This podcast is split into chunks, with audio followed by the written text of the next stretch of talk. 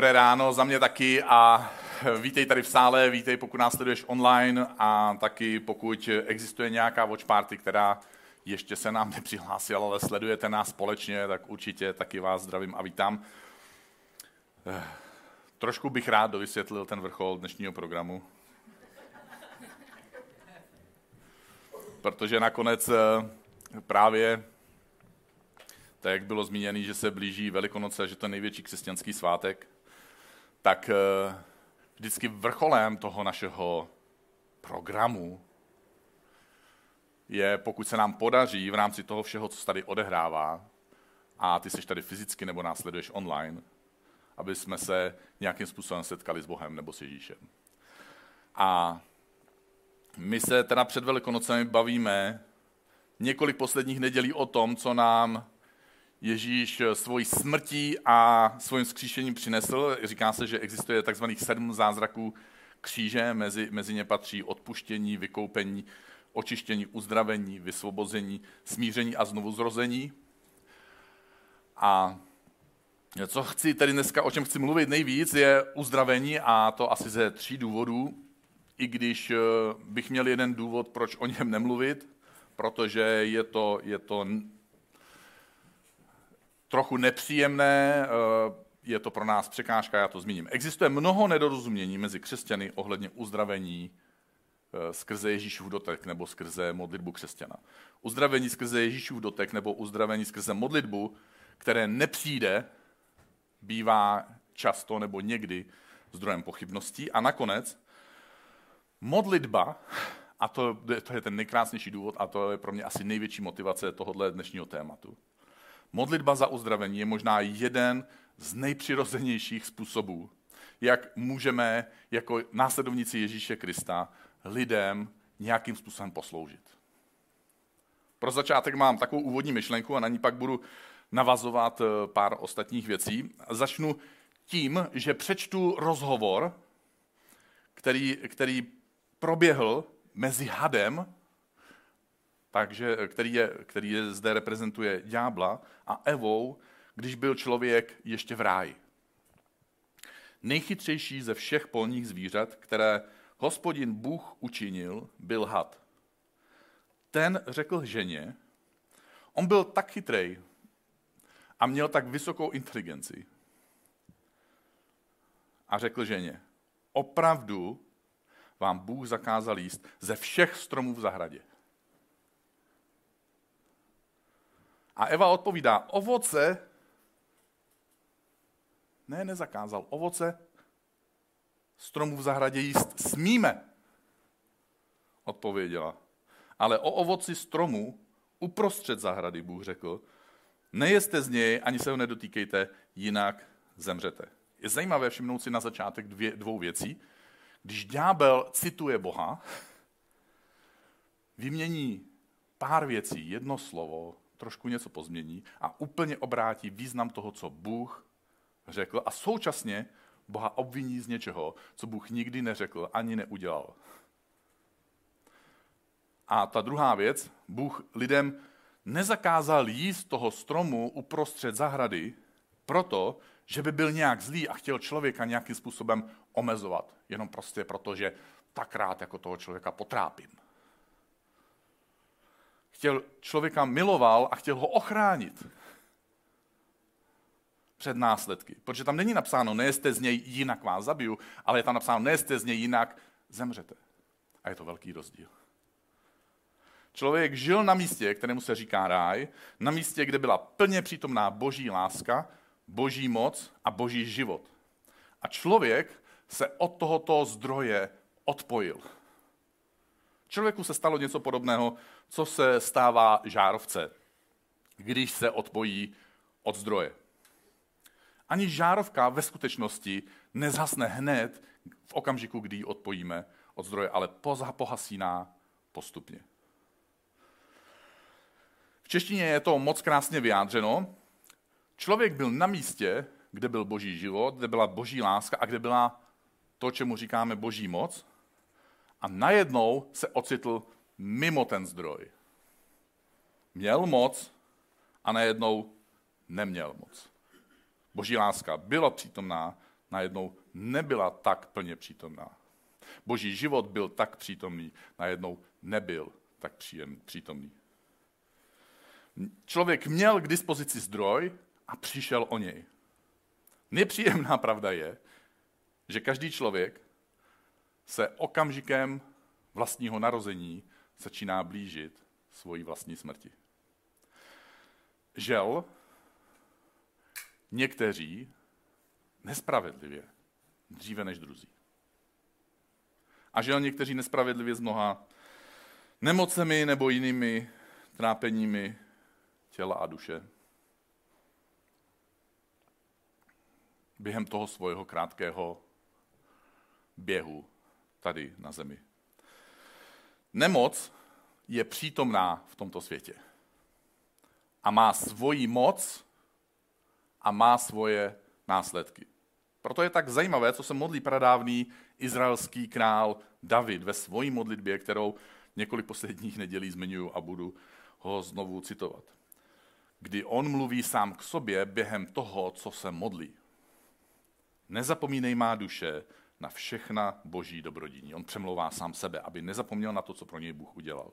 On ti všechny tvé viny odpouští, on tě uzdravuje ze všech nemocí, on tě vykupuje od, od smrti v propasti, on tě korunuje láskou a něžností, on tě štědře naplňuje tvé žádosti a mládí ti obnovuje jako orlovi. Král David zmiňuje, kromě mnoho jiného, to, že Bůh nás uzdravuje. Podobně to zmiňuje ještě například prorok Izajáš na jiném místě v Biblii kde znovu budu číst. Opovržený byl Ježíš a opuštěný lidmi, muž utrpení a znalý bolestí, jako ten, před kterým si zakrývají tvář. Opovrž, opovržený. Proč bychom si ho všímali? Bolesti, jež nesl, však byly naše. Naše utrpení vzal na sebe my jsme se ale domnívali, že je od Boha trestán, byt a pokořen. On však byl proboden naším proviněním, našimi vinami byl trýzněn, pro naše blaho snášel potrestání, byli jsme uzdraveni jeho ranami. Co je na těchto dvou citátech zajímavé, král i David, eh, i král David, i prorok Izajáš a mnoho jiných podobných míst Bibli zmiňuje odpuštění hříchů a uzdravení z nemocí vedle sebe v jedné větě. On ti všechny tvé viny odpouští, on tě uzdravuje ze všech nemocí. Když si tohle normální člověk přečte, tak si zákonitě musí položit otázku. Proč? Proč tedy můj nebo moje, ten a ta je nemocný? Proč tamta a tamten má rakovinu? A možná ještě těžší otázka nás může napadnout. Proč se její miminko nedožilo porodu? Proč? Rozšířím tu otázku proč. Když si v Bibli přečteme tuhle větu, on ti všechny tvé viny odpouští, on tě uzdravuje ze všech nemocí, tak se musím zeptat jednu věc. Zvlášť vy, kdo jste tady věřící, já nebo následujete online. Odpouští nám Bůh naše hříchy.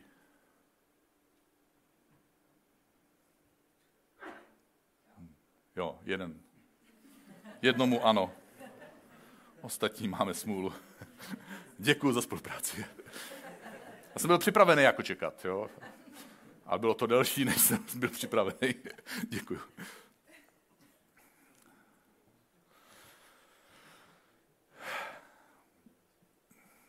Proč je pro nás snadné nebo mnohem snadnější věřit tomu, že Bůh nám odpouští naše hříchy a tak těžké je věřit, že Bůh uzdravuje naše nemoci? My sami to úplně nevíme. Proč je to pro nás tak těžké? A zkusím eh, něco trochu rozebrat a pak možná budeme trochu víc chápat, proč to takhle máme. Už jsme si řekli, že hřích má následky. Přichází po něm nějaká forma trestu. Nemusí zákonitě Bůh být zdrojem toho trestu. Někdy je to prostě jenom zákonitý následek toho, co se stalo, nebo toho, co jsme udělali, nebo toho, co někdo udělal. Když eh, můj kamarád, je to hodně dávno, úplně v jiný zemi, jo, takže vůbec se vás to netýká nikoho. Můj kamarád během vyhrocené hádky pár měsíců po svatbě dal uh, svojí manželce facku, tak to mělo následky. A nebylo pro ně snadné to překonat. Což teda já mám napsanou tady odbočku, protože chci odbočit. U tohohle bych odbočil, to vím, že bych odbočil, takže já si to napsal do poznámek, že tady odbočím. Pokud někdo ve vztahu udeří někoho jednou, tak je to opravdu velmi špatné. A možná, možná existuje pro takový čin nějaká možnost toho činit. Pokud to někdo udělá po druhé, tak má zaznít varování, že to bylo naposledy. Pokud to někdo udělá po třetí, tak má za mě nejenom podle mě ta druhá strana právo, ale za mě má i povinnost chránit sebe a pokud jsou ve vztahu přítomné už i děti, tak chránit i svoje děti, aby nemuseli žít v takovém prostředí. Já bych na tohle mohl mít teďka půlku kázání, protože bych na to měl spoustu důvodů. Protože každý hřích má následky. A nemyslím jenom to, že následky jsou, že někoho opustíš a on cítí následky toho, že byl opuštěný, anebo ty si opustil a proto teďka žiješ a máš to těžký, protože máš děti a ten partner, někdy to bývá partnerka, se třeba nepodílí na, na nákladech výchovy a péče o děti a starostí. Následky jsou i když zůstaneš. Protože hřích má následky bez ohledu na to, co uděláš. Dojde ke zlomení duše, přeprogramování mozkových synapsí u dětí, začnou číst sociální interakce lidí jinak. Téměř ve všech případech lidé, kteří vyrůstali v takovémhle prostředí, si nesou celoživotní následky. A Bůh není zdrojem těchto následků. A nikdy to nebyl, ani náhodou, jeho záměr. A ještě to za chvilku potvrdím jiným způsobem. Ve skutečnosti, co se týká nemoci, my nikdy nečteme, že by Ježíš, když tady chodil po zemi, vložil komukoliv, někomukoliv, ani náhodou, ani vědomně, nějakou nemoc do těla. Když Ježíš chodil tady na zemi, tak čteme, že odebíral nemoci, čteme o tom, jak uzdravoval. My se, ne, my se nepodívujeme nad tím, že někomu dal nemoc. My se podívujeme nad tím, že uzdravoval tolik a že dneska to možná tak nezažíváme. Nad tím se podívujeme. A myslím, že to je jedna z největších lží toho velkého hada, nepřítele Boha a lidí, že by nás Bůh chtěl nemocí něčemu naučit. Ano, Bůh nás může během nemoci něčemu naučit, ale neznamená to, že by nás to nemohl naučit jinak. Neznamená to, že Bůh ze zoufalství, že má tak omezené možnosti, všemohoucí Bůh má omezené možnosti a tak mu nezbývá nic jiného, aby nás něco naučil, že nám pošle nějakou nemoc. Ježíš řekl, že ďábel přišel, aby kradl, zabíjel a hubil. A Ježíš řekl o sobě, že já jsem přišel, abych kazil skutky ďábla. A pak to manifestoval svým životem. Druhá pravda o hříchu, první je, že hřích má následky, druhá je, že hřích má moc. Má moc v našem životě. My se nesnadno hříchu zbavujeme, snadno mu podléháme. Některým, samozřejmě některým hříchům, některý jsou pro nás dálený. Některé opakujeme snadno, takovou má moc. Minulou neděli jsme se o tom bavili, že má takovou moc, že my dokonce děláme to, co sami nechceme. hřích má moc v tomto světě kolem nás. Na tom se asi taky shodneme. A třetí pravda o hříchu je, že hřích je právě přítomný. Je přítomný v tom našem životě i ve světě kolem nás. Většina toho všeho, všeho lidského utrpení, které, které se v našem životě a kolem nás odehrává, není způsobena přírodními katastrofami a nemocemi. Máme války, otroství, krádeže, vraždy, podvody, lži, nevěru, zlo, podlost, korupci, nenávist, pomstu, žádlivost, hádky, týrání, zneužívání. Jak dlouhý by mohl být tenhle seznam?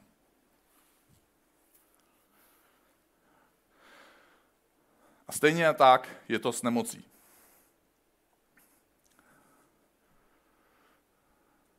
Je nemoc přítomná nebo nepřítomná v našem světě po té, co jsme opustili ráj? Je přítomná. Tato přítomná nemoc je v tomto světě, ve kterém my žijeme a má tady svoji moc a má tady svoje následky. Takže znovu se zeptám, třeba budete spolupracovat líp. Jsou vám odpuštěny hříchy skrze jméno Ježíše Krista? A dál hřešíte? Já ne, ale vy jo, dobře. To byl hřích v přímém přenosu.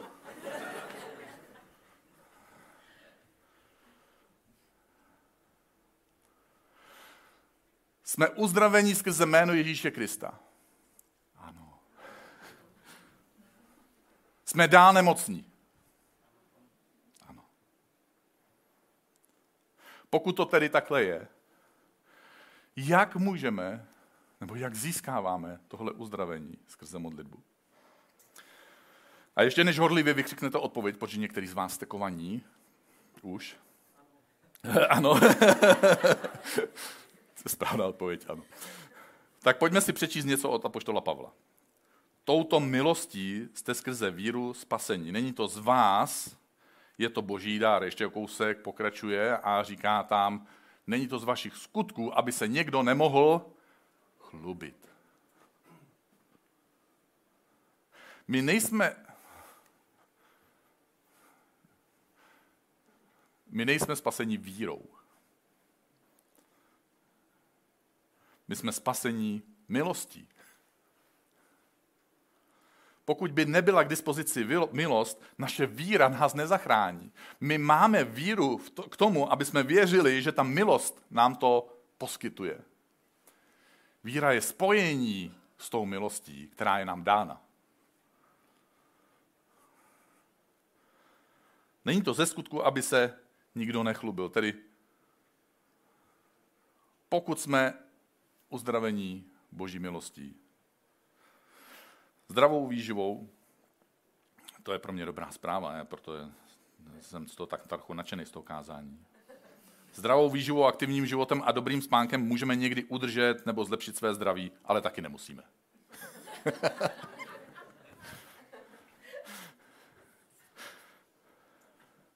Protože ať tak či onak, to vás nechci odrazovat, to určitě eh, vás podporuju v tom, eh, abyste žili zdravě, chodili do fitka. Dneska tady jeden kamarád eh, má to na sobě napsaný i. Ne, že chodí dvakrát do fitka, ale já se se ptal, máš nápis jako tady, jako fitko, jo, gym. Seš teoretik jako já, nebo tam i chodíš? On řekl dvakrát týdně, dvakrát týdně. Takže tím jsem určitě nechtěl, nikdo to neví, kdo to je, ale až vyjdete ven a uvidíte to mikinu, tak víte, o kom to je. A není jediný, kdo tady chodí do fitka, takže já vás nechci jako schodit. Naopak, já jsem velký fanoušek fitka, dokážu o tom mít kázání, je to nejlepší podobenství o našem duchovním životě a jsem velký teoretik tohohle všeho. Já vím, co je zdravý jíst dokonce. Ale nedělám to, co chci. Takovou moc má můj hřích. Takže dřív nebo později je to jedno, jak moc se snažíme, jak úžasné skutky v oblasti zdraví děláme. Dřív nebo později onemocníme. A existuje nepříjemná statistika, že prý, možná je to zlá pomluva, možná je to hoax, ale prý 100% lidí dřív nebo později umře. Ani víra, ať už pozitivní, nebo psychosomatická, nebo spirituální, není dostatečně silný skutek který by mohl odvrátit tenhle fakt. A pokud jsme uzdravení, je to boží milostí. Ještě se vrátím o dvě věty zpátky, protože jsem si vzpomněl. Na dědečka a babičku, který přijdou do nebe a tam vidí ty stoly, které se prohýbají tím jídlem a těma dobrotama. A ten dědeček se otočí na tu babičku a říká, vidíš to, kdyby si nebyl byla slou zdravou výživou, už jsme tady mohli být dávno.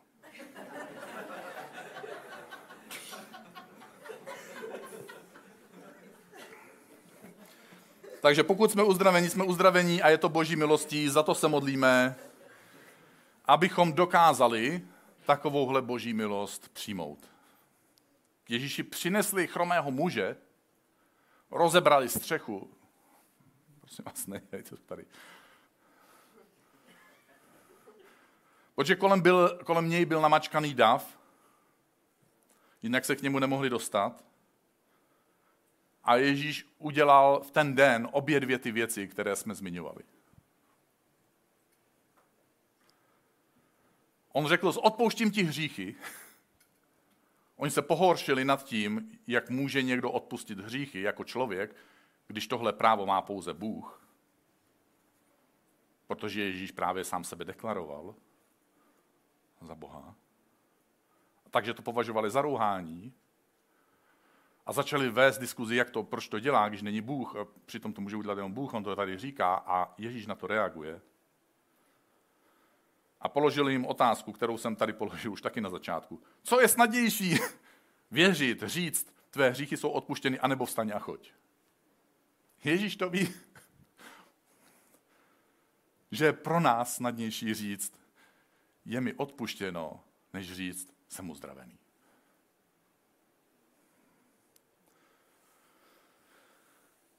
Třetí těžká otázka. Co když? Co když nebude moje modlitba mít tu odpověď, kterou očekávám, kterou, po které toužím, kterou potřebuju, kterou... Co když ten můj, ta moje, nebude uzdravený nebo uzdravená? Pro mě a doufám, že i pro tebe budou doufám, platit slova poštola Pavla. Už se nemohu dočkat. Mám totiž naději, že v ničem nebudu zahamben. Ani v modlitbě, kdy se modlím za svoje zdraví. Ale že nyní, tak jako vždy, bude na mém těle nějakým způsobem oslaven Kristus, ať už skrze život, nebo skrze smrt.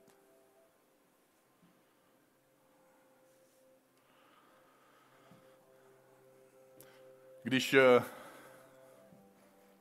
takových příběhů budete mít svoje, kdy, když slyším třeba o manželském páru, že nemůžou počít miminko, tak se modlím. Když slyším o někom, že se po něm nějaký, nějací lidé prošli jako po bezcené madraci a zničili mu duši a zničili mu život. A má do dneška následky, který si ve své duši nese, tak se za něj modlím.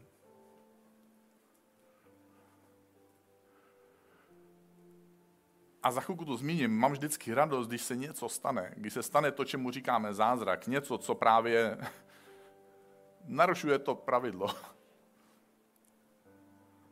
že věci mají svoje přirozené následky a že existují procesy, které nejde zvrátit a že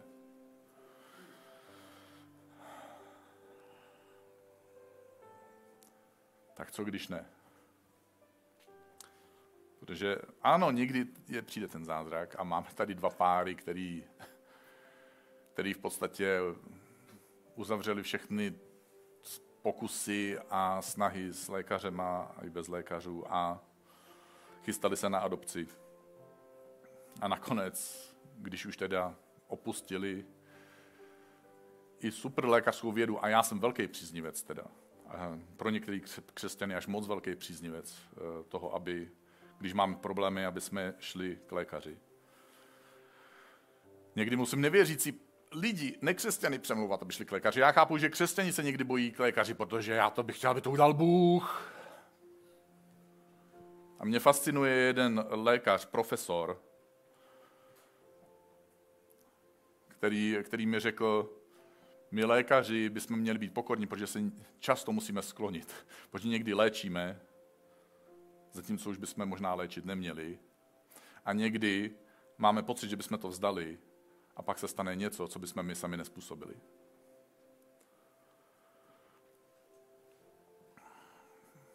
Takže v jednom případě, co, co tady jsme se modlili, tak, tak ten pár otěhotněl, bylo to tak radikálně neočekávané, že jejich lékařka sama se ptala potom té novopečené maminky, jestli ji může zahrnout do svojí lékařské studie, protože za její lékařskou praxi. A to ne, nezažila a nikde neslyšela podobný příběh, který by byl tak off the grid, eh, tak výjimečný, tak eh, moc porušuje pravidla toho, co tělo může a nemůže.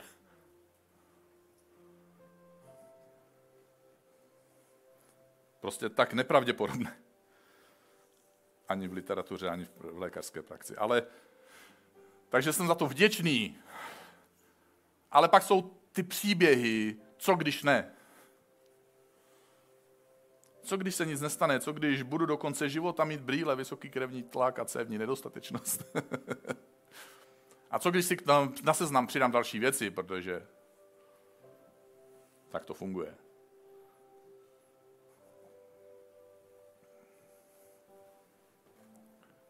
A ťuknu to o kousek dál, protože si nemůžu to odpustit. Co když mi maminka zemře ve 14 letech? Co když můj kamarád, moje manželka, moje dítě má rakovinu? Ať už skrze život nebo skrze smrt. Já se dočkám toho nového světa, kde Bůh se tře každou slzu z očí a kde každá nemoc bude uzdravena, protože je tam znovu moc. Boží láska, boží život a boží moc neředěná stoprocentní.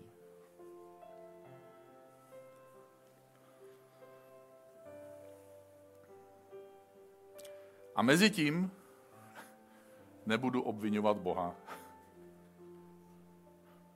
A budu mu sloužit způsobem, jaký bude možný.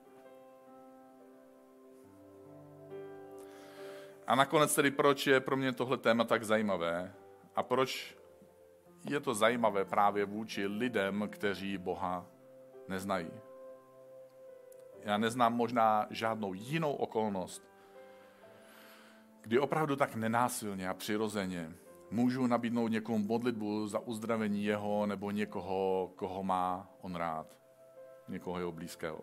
Protože lidé se budou snadno urážet, když budete někde při nějaký příležitosti citovat Bibli. Eh, lidé vás budou považovat eh, za manipulátora, třeba když jim budete vysvětlovat, že vlastně že potřebují. Budou vás považovat za blázna nebo za chudáka, když kvůli víře se nechcete připojit k něčemu, co není tak úplně poctivé, k drobnému podvodu, nevinné lži, tak se tak trochu v práci domluvíme, uděláme to takhle, prostě, aby šéf a tohle, to, bla, bla, bla. A pak jim to kazíme a že jsme debilové poctiví. Ale snad nikdy jsem nezažil, že by se někdo zlobil, když zmínil, že má nemocnou maminku nebo dítě nebo někoho a já se ho zeptal, jestli za ně mám pomodlit. Protože je to riskantní, no samozřejmě, že je. Ale je to lidské a je to boží. A tady dneska budeme mít večeři páně. A chci znovu tohle připomenout a vyzdvihnout a poprosil bych ještě jednou, jestli tam může objevit eh, ten, ta věta z Žalmu 103. Že on nám odpouští naše viny a uzdravuje naše nemoci. Protože když máme večeři páně, tak si bereme víno. A Ježíš říká, to je moje krev, která se prolévá na odpuštění vašich hříchů. Ježíš mohl prolit jakýkoliv množství krve. Ale Ježíš zašel tak daleko, že prolil všechnu krev.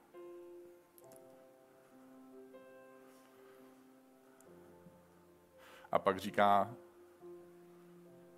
Izajáš, král David a ostatní spolu s Ježíšem, že jeho ranami na jeho těle, kdy ho byli holema, kdy mu dali trnovou korunu, kdy ho bičovali, kdy ho probodli, kdy ho přibíjeli a kdy jeho tělo opravdu kolabovalo tak, že už nemohl unést ani vlastní kříž a někdo jiný mu musel pomoct ho nést. Kdy už nemluví, ale vydechuje v, těch, v, posledních, v tom posledním dechu ty svoje poslední věty. Jeho ranami jsme byli uzdraveni. Večeře páně má tyhle dvě části v jedné větě.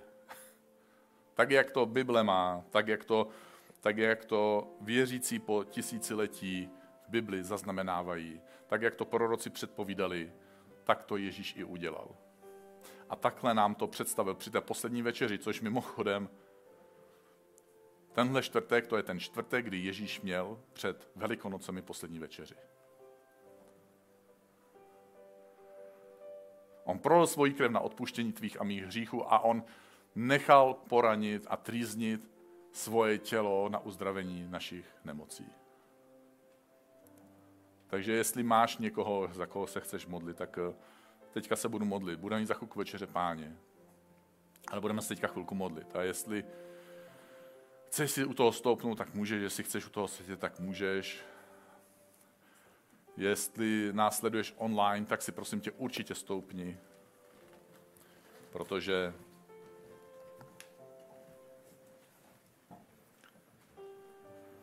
bych nerad, abys byl nebo byla jenom divák.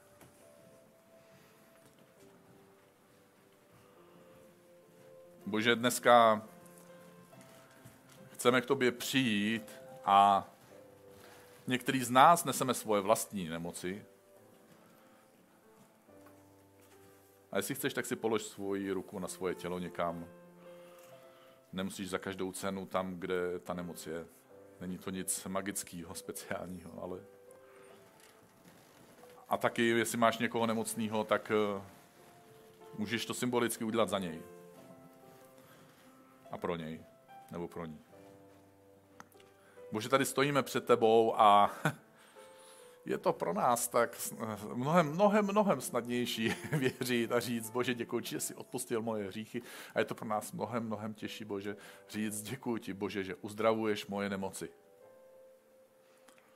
Děkujeme ti, že to víš. A děkujeme ti, že jsi to přesto, nebo možná právě proto, tolikrát opakovaně vložil v Bibli, znovu a znovu do stejné věty. A že si tuhle větu potom vložil i do toho aktu, do toho obřadu Večeře Páně. Je poslední večeře. My si chceme, Bože, dneska skrze tuhle večeři připomenout, uvědomit, možná inspirovat svoji víru. Vědomí, že tvoje milost nám umožňuje přijmout odpuštění hříchu i uzdravení. A Bože, ať už to zažijeme nebo ne, my tě chceme chválit, chceme ti zdávat slávu a děkujeme ti, že dřív nebo později ten ráj, který jsme opustili skrze Adama a Evu a pro, do kterého je pro nás těžký se vrátit, protože znovu a znovu podobně jako Adam a Eva řešíme protože v našem životě je hřích přítomný, má svoji moc a následky. Tak si pro nás znovu připravil ten nový ráj, kde se třeš každou slzu z našeho oka a odstraníš každou bolest. Ale možná, Bože, pro některý z nás to znamená i tady na zemi. Že zažijeme tvůj zázrak odpuštění a tvůj zázrak uzdravení. Modlíme se, Bože, za každého člověka, který je nemocný tady v sále nebo následuje online. A modlíme se za každého člověka, který je reprezentovaný někým z nás, když máme teďka někoho na mysli. Modlíme se ve jménu Ježíše Krista, aby mohl zažít odpuštění hříchu a aby mohl zažít uzdravení ze svých nemocí. Děkujeme ti, Ježíši, že to je jeden, jedna z manifestací tvojeho příchodu sem na zem. Se modlíme ve jménu Otce, Syna i Ducha Svatého a každý, kdo potom touží, tak řekne spolu se mnou. Amen. Amen.